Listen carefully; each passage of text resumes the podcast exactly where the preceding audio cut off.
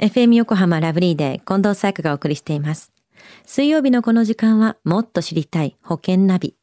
生命保険の見直しやお金の上手な使い方について保険のプロに伺っています。保険見直し相談、保険ナビのアドバイザー、中亀照久さんです。よろしくお願いします。はい。よろしくお願いいたします。さあ、保険ナビ先週は保険機関という保険用語のお話でしたよね。はい、そうですよね。保険機関イコール、まあ、保険料払い込み機関ではないですよ、と。ネットでね、保険加入を検討する際もですね、こういう保険用語を正しく理解するためにも、まあ一度ね、いろいろ保険のプランナーに相談をしてというようなお話をさせていただきましたよね。そっちの方が安心ですよっていうね。はい。では中亀さん、今週はどんな保険の話でしょうか？はい。今週はですね、教育資金を貯めたいというね、NISA とこの変額保険、どちらが良いのというようなテーマでお話をしたいなというふうに思いますね。ニーサか変額保険か。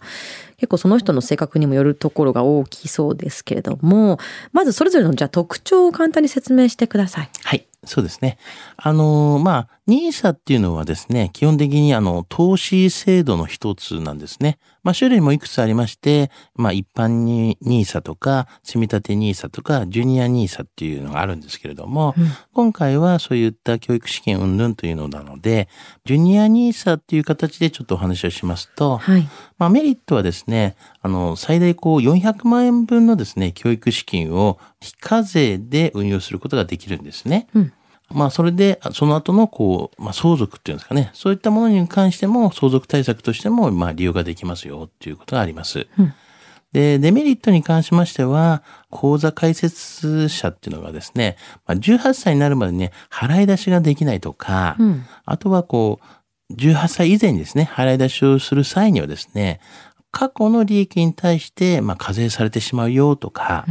あと、口座開設者が、まあ、出国するってもね、あの、海外に出たりとかする場合なんですけども、まあ、NISA の口座に保有している金融商品を、課税未成年者口座に移し替えなければならないと。まあ、いわゆる非課税の対象になりませんよというような形になってしまうんですね。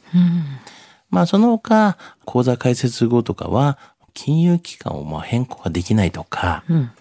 まあ大体、ジュニアニーサっていうのは最大で、まあ5年しか非課税枠がまあ利用できないという、まあこういうところもデメリットかもしれませんね。かなり条件が多いなと聞いてて感じるんですけども、じゃあこれって向いてるのはどんなタイプの人になるんですか？そうですね。やはりあの、教育資金などをまあ目的にしてますから、子供のためにまあ資産を構築したい人とかね、そういう人にはやはりね、向いてると思いますし、まあ非課税枠もありますから、んまあそういうのは使えるんじゃないかなと思いますね。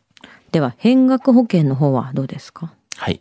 あの、変額保険ではですね、株式とか債券などを中心に保険料を運用してですね、まあ、運用の実績によって、まあ、保険金とか解約払い戻し金が、まあ、増減するような、まあ、保険のことなんですけども、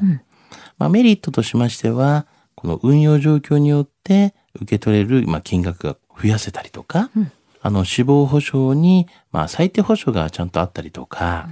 あの、生命保険控除を、まあ、ちゃんと利用ができたりとか、あとは世の中こう、インフレ、まあ、対策にもなったりとか、定額のね、保険よりも、やはり保険料が比較的こう、ちょっと安いような状況もあったりとか、あとは、こう、運用中はね、課税されないというようなメリットもありますよね。まあ、デメリットに関しましては、あの、やっぱ元本割れのリスクっていうのがやっぱあるかもしれませんし、うん。投資専用商品よりもですね、死亡保障がやっぱりこうついてるので、あねの、コストがね、えー割高とかいうところがありますので、まあそういった面ではちょっとデメリットかもしれませんね。うん。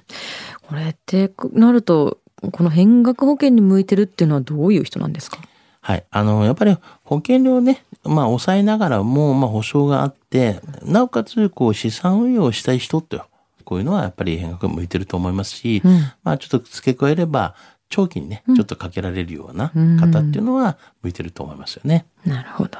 あでも子供のために資産を形成するって考えた時に、長期じゃなくて短期しかかけられないっていう人は、そもそもちょっと難しいんじゃないのって私は思うんですけど。だからまあ生まれてすぐに、はい。まあ学資をかけるっていうことで変額かけるとなれば、まあ一応10年以上とか15年とか、うん10ね、18普通ですよね歳とかあるじゃないですか。まあこういう形はいいと思うんですけども、うんまあ15歳からかけるとか、まあ10歳以上でかけるってなると、うん期間もやっぱり10年以内でなると、学士自体の意味もっていうそのリスクところも。が結構大きいですよね。なるほど。はい。では中亀さん、今回の教育資金を貯めるなら NISA と変額保険どちらがいいかというお話、知得指数は？はい。ズバリ100です。100。はい。久々に100出ましたけどうんね。はい。あの、やっぱり人生100年時代に、まあ、ぴったりの資産形成をするために、投資を始めることも、まあ、選択の一つと思うんですよね。うんまあ、NISA は投資の中でも、まあ、少額で、まあ、こう、長期に運用できたりとか、まあ、しかも、まあ、利益は非課税なので、まあ、チャレンジしやすいのではないかなというふうには思いますよね。また、まあ、今回は、変額保険の、まあ、特徴とメリット、デメリットもお話をさせていただきましたよね。うん。一口に、この変額保険といっても、あの変額就寝保険だったりとか、はい。あの変額有期保険だったりとか、あの変額個人年金保険といった、まあ、種類もね、いろいろ分かれておりまして、リスクの大きさやもう加入の目的もいろいろ異なりますので、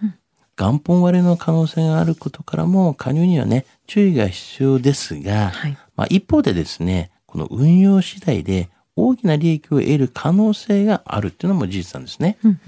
だから死亡保障には最低金利率がね、えー設定されているなどのメリットも享受できますし、人それぞれの運用方法がありますから、資金の増減だけではなくて、個人のね、性格も考慮した方が良いと思いますよね。うんぜひね、お客様のお考えをね、まとめるためにも、一度ね、お話を聞かせていただいて、こういったこともチャレンジしてみるっていうのもいいんじゃないかなというふうには思いますね。今出たもの以外にもいろんな方法があるわけですからね。そうですね相談してみてください。はい今日の保険の話を聞いて興味を持った方、中亀さんに相談してみてはいかがでしょうか。詳しくは FM 横浜ラジオショッピング保険ナビ保険見直し相談に資料請求していただくか、直接株式会社中亀にお問い合わせください。無料で相談に乗っていただけます。インターネットで中亀と検索してください。資料などのお問い合わせは FM 横浜ラジオショッピングのウェブサイトや電話番号045-224-1230 045-224-1230までどうぞ。そして保険ナビは iTunes のポッドキャストでも聞くことができます。保険ナビで検索してください。もっと知りたい保険ナビ。保険見直し相談、保険ナビのアドバイザー、中亀照久さんでした。ありがとうございました。はい、ありがとうございました。